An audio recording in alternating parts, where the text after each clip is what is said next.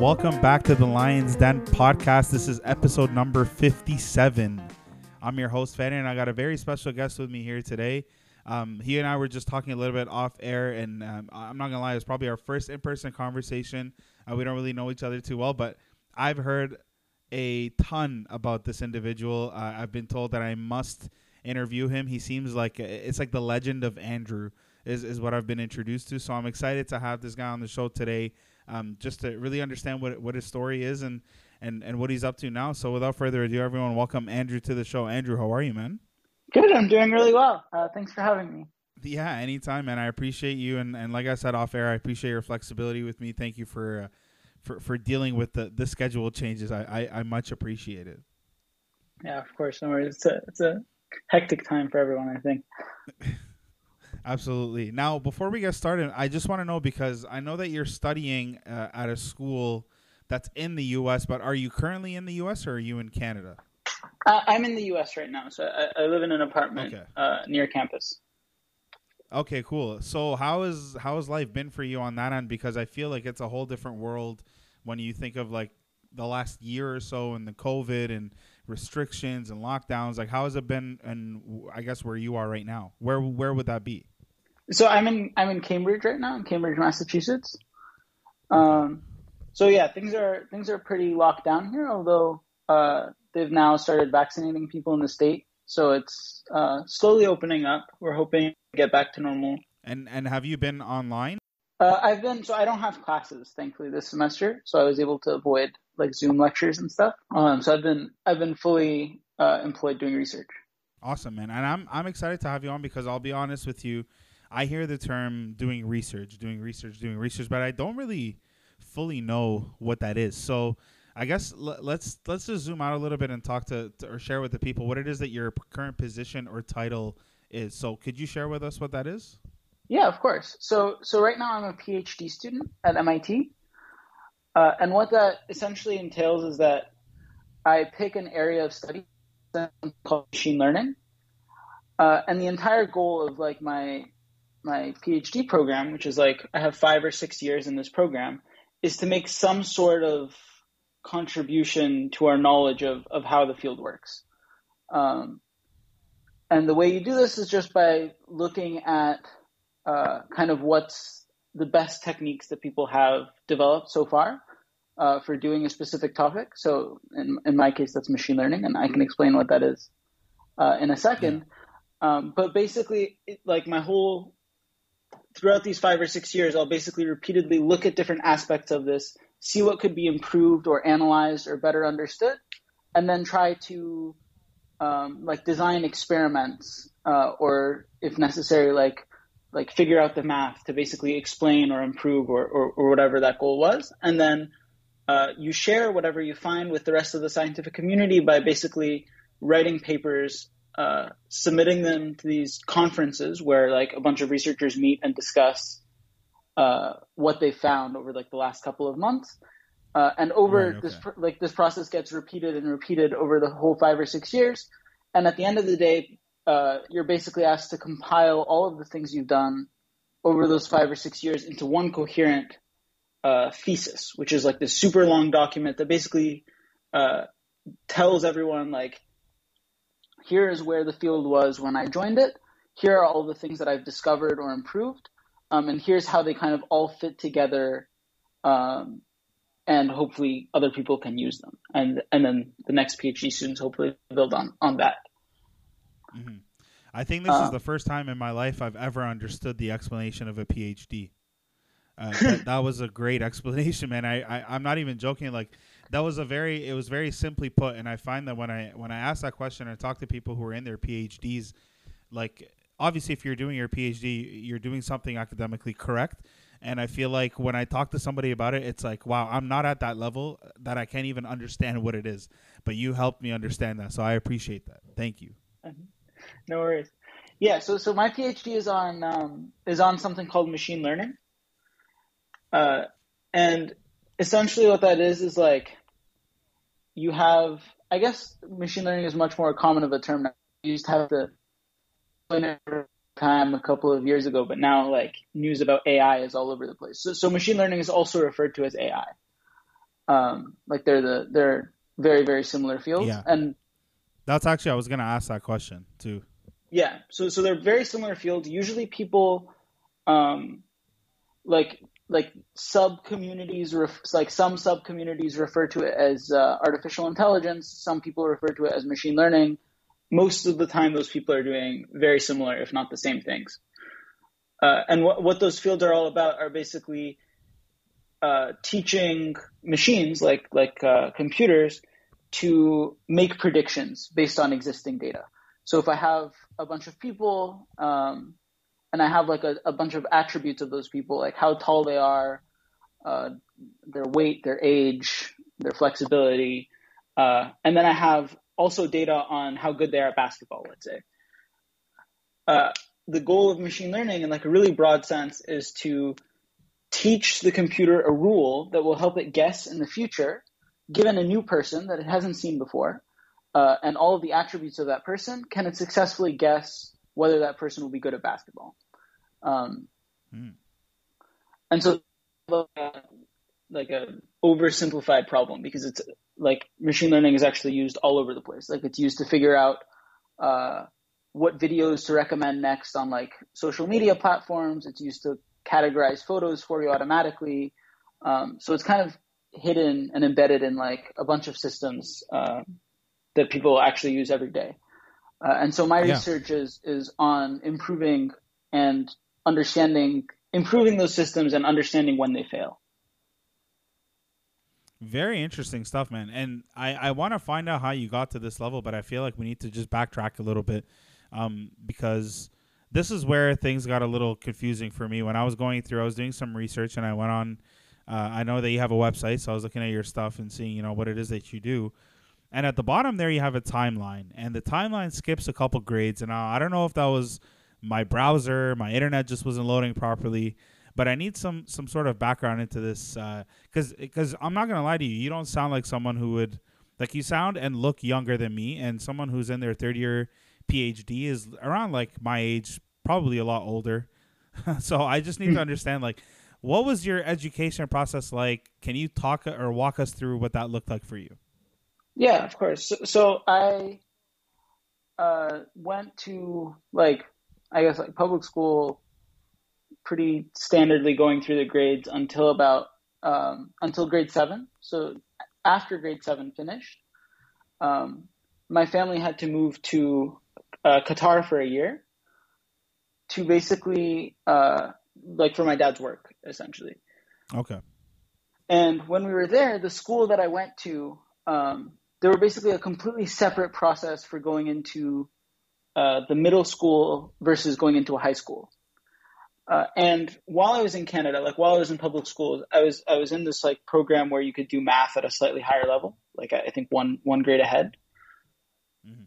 Uh, and I was I was pretty passionate, like I, I really really liked math. Uh, and the problem was that like at this, uh, like with this middle school versus high school thing, because they were so separated, I wouldn't have been able to take math at a higher level. Uh, and I, I like loved math, and so I, I applied directly to the high school there, and actually got into grade nine. Um, so effectively missing grade eight, uh, and and did a bunch of Okay. did some of the catch up myself. Uh, and then so so that way I skipped I guess grade eight. And then when I came back to Canada a, a year later, uh, I should have gone into grade ten. Um, and I did, but because the like because of basically some weird inconsistencies between the U.S. system, which they use in Qatar, and the Canadian system, I found out that I was actually repeating a lot of the material I had, I had already done, and so I showed the school the syllabus of the classes I had taken, and they basically uh, suggested I stay in grade ten but take a bunch of grade eleven classes. Uh, and so I realized by the end of grade ten that I had I was taking like five out of six of my classes were grade 11 classes and then the other one was uh, like strings or like violin or something like that and so the following year in, instead of doing grade 11 i just went uh, like i was able to convince the school basically that because i had taken entirely grade 11 classes the year before it wouldn't make sense to take grade 11 again um, and they were Right. super generous and, and let me take uh, let me just be formally enrolled as a grade twelve student. Okay. So that's a handful of, of skipping. Like, how old were you when you started university? So typically was- you're 18 at university. Yeah, so so I was 15, but going on 16. Like I, I turned 16 in November. Uh, my my first November. in That's insane, bro. That's actually crazy, bro. Like that's a whole like three years. So I want to ask you, like, outside of all that, because I feel like, uh, you know, I don't know you personally, I don't know the conversations you have personally, but I feel like, you know, when when we hear about this, it's like, oh my gosh, wow, so smart, he got into university so fast, whatever, whatever. But think about like we talk about going to university at 18 and how young we are at 18 to have to take on that life and to make decisions for ourselves that are so difficult. And now we're looking at somebody who had to do that three years prior. So can you talk about like how stressful that was for you and even the world of university for a 15, 16 year old? Like what was that even like for you at first? Yeah, of- course. So thankfully, I guess like I, I have to thank my parents because they were super nice and let me go. they didn't have to because I was 15. um, but uh, outside of that, I, I had already been like all of my friends in in high school were already a couple of years older than me, so so I kind of felt more comfortable with people who were like university age than I did with people my age, just because like th- those were the only people, those were the people in all of my classes, and those were the only people I talked to in high school. Um, Mhm. and so and so the social aspect was actually uh, was actually totally fine. Like I didn't feel out of place at all. Most people, I went through like most of my first year with people not actually knowing my age because it never came up. Um, and and so that was fine. In terms of the stress, I'd say it probably took me a good semester to like learn how to cook things that were not pasta. um, but but after that, you get used to it pretty quickly. Uh, And, And you so- sorry, you did your undergrad in MIT as well, right? So you moved out you went to a whole different country at 15, 16. yeah, yeah. I, I lived in. I've been living in Boston now for for five years or something. Um, yeah. So so they. That's I, I was I was in Boston the whole time. Yeah. So you had to pretty much you had to grow up pretty quickly, man. Because like I know you say like you know it was great to have the support and everything, but you're in a different country. Like that's that's a whole different story than being in the province, but maybe three hours away from home, where you can come home whenever you want. Like Boston is not the furthest away; you could still drive it here, but it's not Yeah. a thing that you drive every weekend, right? It's not it's not something you just did all the time. So you were in a different country in a different place, and and I mean how was Boston? Like I've I have a lot of friends who went to Boston. I've personally been to Boston, uh, and I know like sorry, my friends that studied and lived there. But how did you? How was Boston for you? Was that a good place to start uh, an early university career in? Yeah, I, I actually loved it. Like, uh, a lot of the population is students. Uh, the city is super walkable, so I didn't need to know how to drive. Uh, well, I couldn't drive. Uh, like, tons of grocery stores and stuff nearby. Like, it, it's very easy to do to like take care of yourself there. I would say. Right. Um, like, there were definitely there would definitely be some places where like it would be much harder, uh, much harder to live there that early. But but I think Boston was great. So talk to us about why MIT. I know obviously MIT is one, everyone knows what MIT is. It's a huge name. It's very recognizable. Um, but what was it about MIT? Did you know that you wanted to go there from the beginning, or was that something that came up and when the opportunity came up, you, you just ran away with it? Uh, I, I definitely knew about it from the beginning, but I, I like I was pretty skeptical of getting in. So so I applied to mostly I think all Canadian schools except for MIT. And so basically I I kind of said like, okay, if I get into MIT I'll go, but otherwise I'll just stay in Canada. I'm much closer to home. Like the tuition is much cheaper. Uh, it, it Mhm. kind of makes sense, but MIT was sort of my like long shot. If it happens, then I can't really say no. Uh, and. I, I knew I, I knew about it since probably grade seven or eight. Like I was aware that it exists, and like I would see all this cool like MIT scientists come up with blah, and like MIT students do some crazy thing, and I was like, yeah, that that sounds like a really cool place to be. Um, but yeah, it was it was always sort of like a long shot where if I get it, I can't say no, but I probably won't get it, so it's it's fine. and, uh, and then I got it, and so I couldn't say no. Yeah, absolutely. I mean, it, it would definitely be ridiculous to say no to something like that, especially like, actually, I don't even want to say especially. I think period. Just the fact to have that acceptance for a high school kid going into university is, is surreal. So it's definitely an opportunity that you have to take. But uh, like, I had a hard time convincing my parents to let me move out at 18, and I don't even like your parents. Kudos to them, man. They must have like the patience of Job to to to let their 15 year old yeah. leave the house and go to a different country too. Like that's that's very tough. But they they figured they had to let you do it because they understood the magnitude, I guess, of the opportunity that you had. Yeah, yeah, and I got to visit oh, like home a lot. Like I bought like a flight pass, so I tried to fly in once a month or something for a weekend. Yeah. Uh, like all these kind of small things to make up for it, but definitely huge amount of patience required.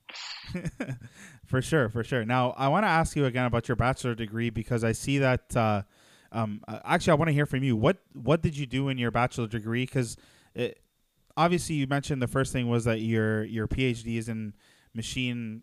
I think some machine communication or machine understanding. One of the words AI or artificial yeah. intelligence, machine learning. Yeah. That was the one. Um, and obviously MIT is one of the biggest spots for you know that kind of that kind of work. So is is that the reason why you went there because you ultimately knew you were going to end up in this position, or was there a different reason why you wanted to go to MIT um, outside of the fact that you knew what what it was? I, knew I probably wanted to go into like the vague kind of field of computer science, uh, but I didn't I didn't quite know what exactly I wanted to work on like AI sounded cool, obviously, because I was a kid and I thought of like, oh, like robots and stuff. Um, but but I wasn't like, uh, I, I, wasn't super set on like my entire career path. I would say uh, going in, but I know MIT was like really good for for computer science in general and math, and I really liked both computer science and math. Um, and so like thankfully at the bachelor level, that's all they ask you to like. You don't have to specify exactly what you want to do within each field. You can just like I majored in computer science in general, um, and math mm-hmm. in general. And then you did your master's of engineering right after in computer science, uh, or was that merged into your program? Because it looked like it was like merged in. Yeah. So so the way that it works is like they don't have schedules that are set at all. Basically, what they have are checklists. So they give you a checklist that says like this is what you need for a for a math major, this is what you need for a computer science major, uh, if you want to add a master's degree to that, you can integrate it in your program by completing like these classes and, and writing a, a term like a end of undergrad paper, like an end of bat, like a yeah. bachelor paper. Uh, and you can take those classes in any order you want with any frequency you want. Uh, like they have like obviously they they it's like a formally accredited like four year school, but uh, right. you can you can do essentially whatever you want. And then if you hand in like if at some point you give you go to them and you say like i finished all of these things on the checklist they'll be like great. Here are the corresponding here are the corresponding degrees. Uh, and so i guess what i did is i ended up doing a major in math and a major in computer science and then i integrated a master's of engineering in computer science uh, but all of that is kind of integrated into the same into the gotcha. same program because it's personalized. Yeah. You love school, man. You're you're a scholar. That's just what it is. It's uh, some people. Yeah, I really like some people are yeah. just. some people are just really good at, at it and really into it, and, and then you have people like myself who could not could not do that. But uh, I guess that's that's the beauty of the world, right? Everyone's so different in their own way. But I want to ask you, man, like when you were like, it sounds obviously based on our conversation that you were set from day one. You knew that you wanted to do computer science. But I want to ask you, like, did you ever feel um, any cultural or societal pressure when you were deciding what to do, when you were deciding what to pick? Uh, y- your situation sounds a little unique, but I want to hear from you if you ever experienced that. So, so think like I guess in my case, probably not because all of the societal pressure was probably eaten up by the like the by the past generations. Like my dad is, also works in computer science, and my mom also works in computer science. So there was no okay. uh, like like they were totally open with me doing whatever I wanted to as long as as long as I liked it. Uh, and I like really liked math, and they were uh, fine with with me doing that as long as I did the best I could at it. That's fair enough. That's fair enough. That's a good way to put it. I just it sounded like it too, and especially when the opportunity comes at such a young age too. Like it seems like it was just destined to be kind of situation. I figured that that was the answer, but I do like to ask that because that you know it is a core part of this podcast and why I started is uh, because there's so many people who have such you know uh, different careers or, or out of the ordinary uh, careers. But uh, talk to us, man. Like, how is how have the last five six years been for you? Because this is like the the pivotal part of your life where you're growing. Like 15 to 2021, like you're growing, you're maturing, and you're doing this all in a different country. You're going through all these things at such an early age. Like, what are some of the things that you learned? Like, any expertise that you have for for people like who are going through a similar path? Like, any anything that you've come across? Uh, yeah. I mean, it, it's been like um, it, it, can be tough at times, I think, but o- overall, I would say it was a pretty, a pretty positive experience. Uh, I think like probably the most important thing I did was uh, like find good friends early. Uh, like it's kind of overused in in a sense, but like it's crazy how much of your experience in in like both college and like around college is dictated by who you make friends with within like the first couple of weeks. Mm-hmm. Uh, like like I can imagine very small things that I did that I could have done like slightly differently that would have not where I am. Like I, I joined some random club and like um, like I joined a club for organizing hackathon events, uh, and like through that club I've met probably like some of my best friends today. Yeah. Uh, like who I still who I still work with and like know really well. Um, and so yeah, I, I think you can't really overstress how important it is to like both try to meet a lot of people and then also like select people who you think have the same outlook and like values yeah. as you in college. Yeah, for sure. Um, Andrew, I wanted to ask you a quick question about computer science as a field in general because obviously we're gonna have listeners here who are interested in the career who maybe have considered it since they were younger or whatnot, but they, they're listening to this and they're like, I don't know if I want to do a PhD. Like, I don't know if that's what I want to do. But can you elaborate on like the the job opportunities or career opportunities that you can get uh, had you just like assume you just finished after your undergrad and masters and just gone into the workplace? Yeah, of course. So I, I think that the main difference is uh, that a PhD um, opens you up to more senior positions, uh, like immediately out of immediately out of your degree. And then the second thing is that it enables you to get uh, academic jobs. And I, I, guess academic jobs aren't really for everyone, um, but if you really like to teach, um, and I kind of like to teach, and if you really like to like do research as your part, like as your full time job, like if you're just super passionate about doing research, um, then you definitely should do a PhD. I, I guess that's not going to sway anyone though, because if you like, like doing a PhD to get an academic job is like doing research to be able to do more research. Um, but in terms of like like the industrial, the industrial market, um, there are definitely a lot of like kind of more senior positions now at companies that they want filled by um, by people with with experience doing research.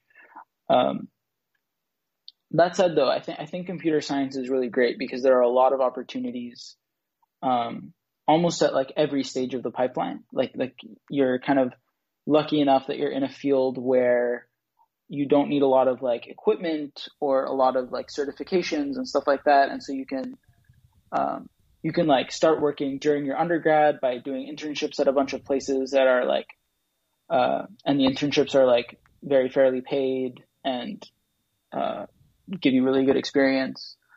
Um, and so you kind of get exposure to what jobs are like all throughout your your career, um, like both yeah, in school sure. and, and out of school. Absolutely, that's that's this sounds great, and you were bringing something up, and it really caught my attention because this is something that I want to, I really want to know for myself, and I think a lot of people listening want to know as well when you say doing research, like a lot of PhD or all PhD, they're doing research, but it's like to me, it sounds like I can't. I come in, in the morning and I just hit up the internet and I do a bunch of research and I go home at the end of the day. Can you talk about what it means to be in the researching phase? Like, what does it mean for? Because I know profs obviously to become a prof you need a PhD, and profs are always doing research. But what does that mean doing research? Yeah, that's a fantastic question actually. Um, and so I guess what it means is you try to find a problem that's not really a problem yet in terms of like like it's not it's not a, like you try to find a big problem essentially that that you wouldn't tackle if, if it was just your day-to-day job. Uh, so I, I, can give an example of some research that that i did and then maybe that'll make it clear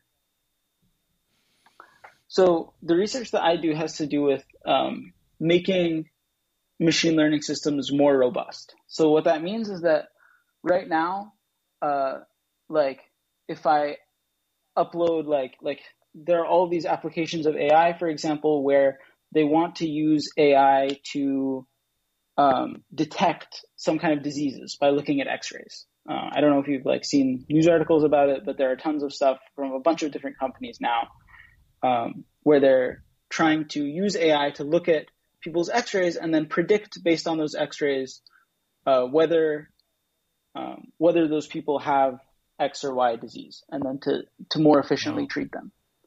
Um, mm-hmm. So that's that's really cool. Uh, a, a, research question that I might extract from that um, is when does that system fail?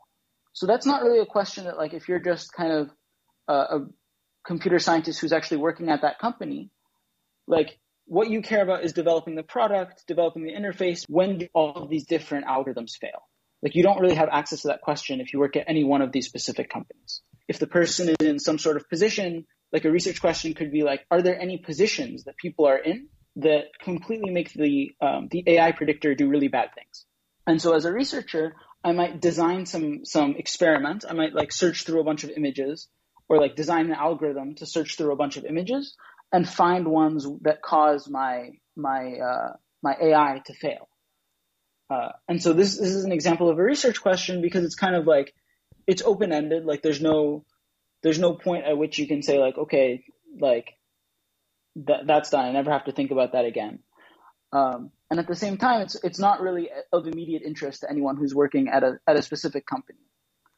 Uh, and so a lot of my research has to deal with look at a bunch of different systems, a bunch of different AI systems that are all meant to do this task, and then see if there are any sort of situations in which those AI systems fail a lot. Um, so maybe like uh, one really interesting research result is if you found, for example, that when people are lying in a certain position, then the X-ray system always fails. And the hope is that eventually all of this research will trickle into um, companies, and the companies will actually use it based on the research. Wow. Okay, that's very interesting. Now, why would why would that not be interesting to someone from that company to know the fact that the machine is failing. Like, yeah, obviously they're creating it and, and, and coming up with the prototype and everything, but shouldn't that be a thing in the process to, to figure out the, you know, the efficacy, the what's the word? How efficacious it is or effective it is? Yeah, yeah, of course. And so the company itself has to do testing. Um, and so like there's kind of this fine line where like companies actually have to do research, like they have like research and development divisions that do research for the sake of that company. Um, and so like there's kind of this continuum of like how focused are you on like like um, application or like like execution versus higher level research uh, and so it like one question that we might care about in research is not like how does like xyz company's machine work like what's its effectiveness but rather w- whether can we assess like trends across um, many different companies machines and many different methods and then basically come up with like much more general insights than like this person's machine fails when this happens or this person's machine fails when that happens and that this is a problem that's not really uh, it's not really specific to us like to a company or because someone did something how we uh, construct ais right now um, and developing like better general mechanisms for constructing things wow man that's uh that's really interesting AI is uh, like I think you brought it up a little bit earlier when you were younger. You think about AI and you immediately think about robots, and it's crazy how prevalent AI is in society today. It's it's literally everywhere. I feel. What where do you think AI can take us in the future, and not from a positive standpoint, but can this thing turn on us and and like can we like lose control to the technology? Like, is that a ridiculous question? So I think it's kind of like, I guess the best way to put it is that I think that a lot of the worry about AI, like you should be worried about AI, but you shouldn't be worried about it like that. Uh, so the, the worry is not so much that it's going to take control and then turn on us and, and try to destroy us, but rather that we're going to destroy ourselves using AI. Um, oh, and, so wow. to elaborate to elaborate on that a bit, um, what I mean is like, like for example, YouTube or, or Facebook uses uh, AI to recommend new content um, for for its users, and like the the content recommend like like basically they they decide based on what you've seen before and what your friends are seeing. They try to pick articles that will make you more likely to click them. Mm-hmm. Uh, and like so that system isn't going to like all of a sudden grow consciousness and like like start attacking you or something. Uh, it can very easily turn these platforms, and it almost already has, into uh, these like super hyper addictive uh, zones that humans actually have a lot of trouble um, getting out of. Like like a lot of people now like they just they're just scrolling through Facebook, and you're like, why are you scrolling through Facebook? And you're like, I don't really know. Like I'm just scrolling. Killing time. Thing, like then the next video seems cool. Um, and like you think that it's super innocent, but actually these these algorithms are all um, are all carefully engineered to get you to click um, the next link, and they and they use AI to do that. Um, and like another kind of similar thing is that when you remove um, when you remove humans from algorithms, so like like uh, what AI allows some companies to do is basically replace uh, decisions that used to be made by humans and those decisions can now be made by by AIs. Can you give an example of that? Yeah, sure. So, uh, in like a really almost kind of dystopian example, um, or I guess it actually does happen. So, often you'll submit like a like an application for a loan, and that loan application has like a letter and a bunch of data about you, and then a bunch of recommendations. And there's some guy at like a financial office who who looks at this letter and, and reads your information and then decides should we give this person a loan. Uh, what AI has allowed companies to do is now instead of doing instead of some person reading your letters and your recommendations and all this stuff, all of that stuff will get fed into to a machine learning model, an AI model, and the AI model will just mm-hmm. say like yes or no. Yeah, that's scary. Yeah, and, and I mean like it's scary, and it partially happen like it happens in some places you wouldn't really think that it happens. Like I and I only say that's sorry to cut you off, but I, I only say that's scary because it sounds like you know there uh, that human aspect of it it's beyond just because when you put a machine there i feel like it's it's binary it's yes or no like there's a lot of context and gray area when there's a human on the other side? Like does the machine is it created to account for such contexts or is it just a binary result? Yeah so so one of the big areas i guess this also ties into your question about um, about what research is, one of the big areas of research in AI is figuring out how we can understand why a model made a specific decision. Because one of the big problems right now is that I give the model, like I give the model your recommendation letters and I give it your all your data and all that stuff. And the model, the AI model comes out and says, give this person a loan or don't give this person a loan. But what if I reject the person's loan and they come back to me and say like, why did you reject my loan? I, I can't really say like because this computer told me to. I don't really know how it works. Um, and so a big area of research is trying to figure out exactly what like what internal mechanism is this thing using to make its decision. Like it's not good enough for it to just say yes or no, give this person a loan, not give this person a loan. But for the most part, that's actually what we have right now. Uh, you know what's crazy? I'm gonna sidebar for a sec, but your initials are also AI, and like I just like look to the side of my screen and I see this like big circle with AI on it because we're on a call together, and I tripped out, bro. I was like, yo, someone is in the room like taking over my computer right now. But uh, that was that tripped me out for a sec. I'm not gonna lie to you, but uh, that's yeah, that's very man, that's very interesting stuff, man. Like, how do you? Like where do you even start with? So like I guess we kind of sidetracked, but we were talking a little bit about the research stuff. uh, and we sort of got into this. Um, but I want to know as, as, well about the research. Like, how much of the research is theoretical versus how much of it is actually like clinical trials? Like, you're you're actually testing this stuff out. Um, it doesn't have to be on human beings or whatever the case may be. It like, depends on what you're testing. But how much of it is split between theory and um, and actual clinical results? Yeah, so so research in general is a huge field, and people span all over the spectrum here. Like like there are many of my many of my colleagues who are PhD students who will never touch real data in their life, and like like all they do is like they they think about super super abstract problems, and all of their stuff is math. Um, like they basically try to simplify what happens in the real world. They try to distill it into like a mathematical like model or formula that they can understand, and then they do all of their research in understanding and improving those mathematical formulas. Um, and in, in their hope is that someone will then maybe take what they do and translate it back into the real world. But their entire PhD is focused on these entirely theoretical theoretical constructs.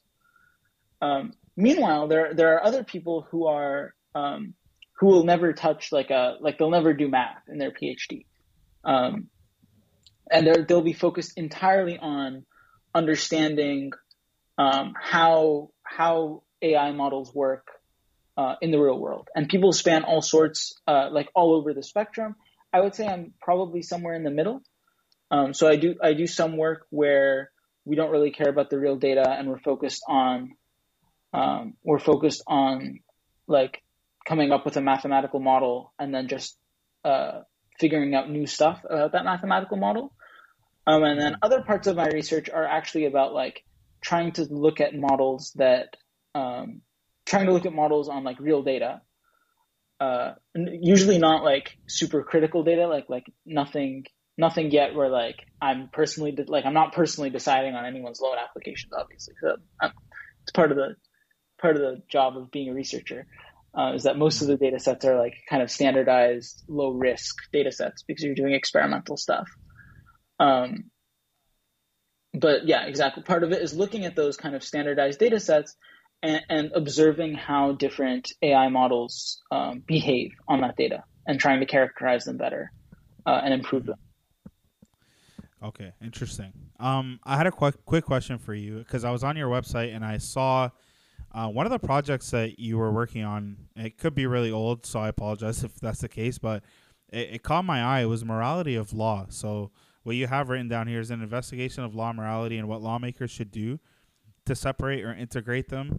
The work culminated in a set of proposed rules to differentiate between law and morality. So I, I'm like a, I, I like this kind of stuff and it caught my attention. Can you share a little bit about what that project was? Like, what did you do in that specific study? I'm actually super surprised that that is on my website because that is my, I want to say like grade 11 law project. I want to say. So there was a phase. Oh, where, oh, like, okay, okay. The whole reason that that my website looks like this is because there was just a phase where I didn't want to keep track of files on my computer. Mm-hmm. Uh, and so I would just put everything on my website. Like whenever I did something that was like, I want this to still be around in like a couple of years, even though I'm going to change laptops and stuff, I would just stick gotcha. it on my website. And that way I like, when I change computers, Smart. wouldn't be super left behind. Yeah. Um, but yeah, I, I remember. So I remember vaguely like uh, it was basically about trying to understand the differences between um, different legal systems, uh, focused on Canada and the U.S., but also um, in different parts of the world, and mm-hmm. uh, how they tried to ingrain being a good citizen in like the in like the more vague sense with being a law-abiding citizen, um, and like yeah. how those tend to intersect um, and not intersect. So like um, one one like particularly relevant example at that time, like some countries have explicit bans on hate speech, for example, whereas other countries don't, and, and are like um, they can they would consider those hate speech laws like unconstitutional according to their constitution. Mm-hmm. Um, yeah. And so it was kind of an investigation of like what sort of what sort of like philosophical thinking leads to that legal like how do you get to how do you get to each legal conclusion like like it's clear that there are a bunch of presumably reasonable people that each reach a different conclusion on how speech should be regulated and so how can we distill like what the original philosophical thoughts were that, that led to that.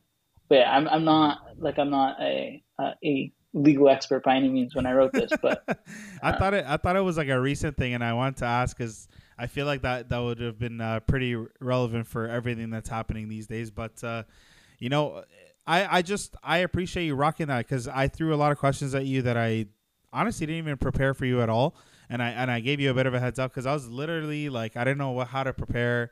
Um, but I I learned so much, and I especially that last little bit where we talked about artificial intelligence. I think uh, was very intriguing to me, and now we're at 45 minutes, and I didn't even realize it. So um, I want to give you back the rest of your day, but I want to just say, man, thank you so much again for hopping on, for doing this, for answering all the questions, uh, and most importantly, for being flexible with my crazy scheduling. Thank you. No, of course, no worries, and thanks for having me again. Ladies and gentlemen, that was Andrew Ilyas talking AI with AI himself.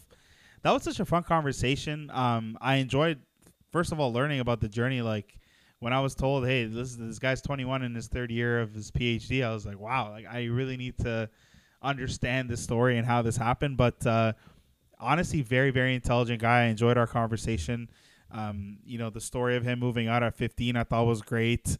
Uh, that, that's pretty wild considering what my journey was like moving out. But uh, man, thank you again, Andrew, for coming on the show and sharing your story, educating us on what a PhD is, what research is, and all that fun stuff, and and sharing some AI intelligence with us. So I appreciate that, man.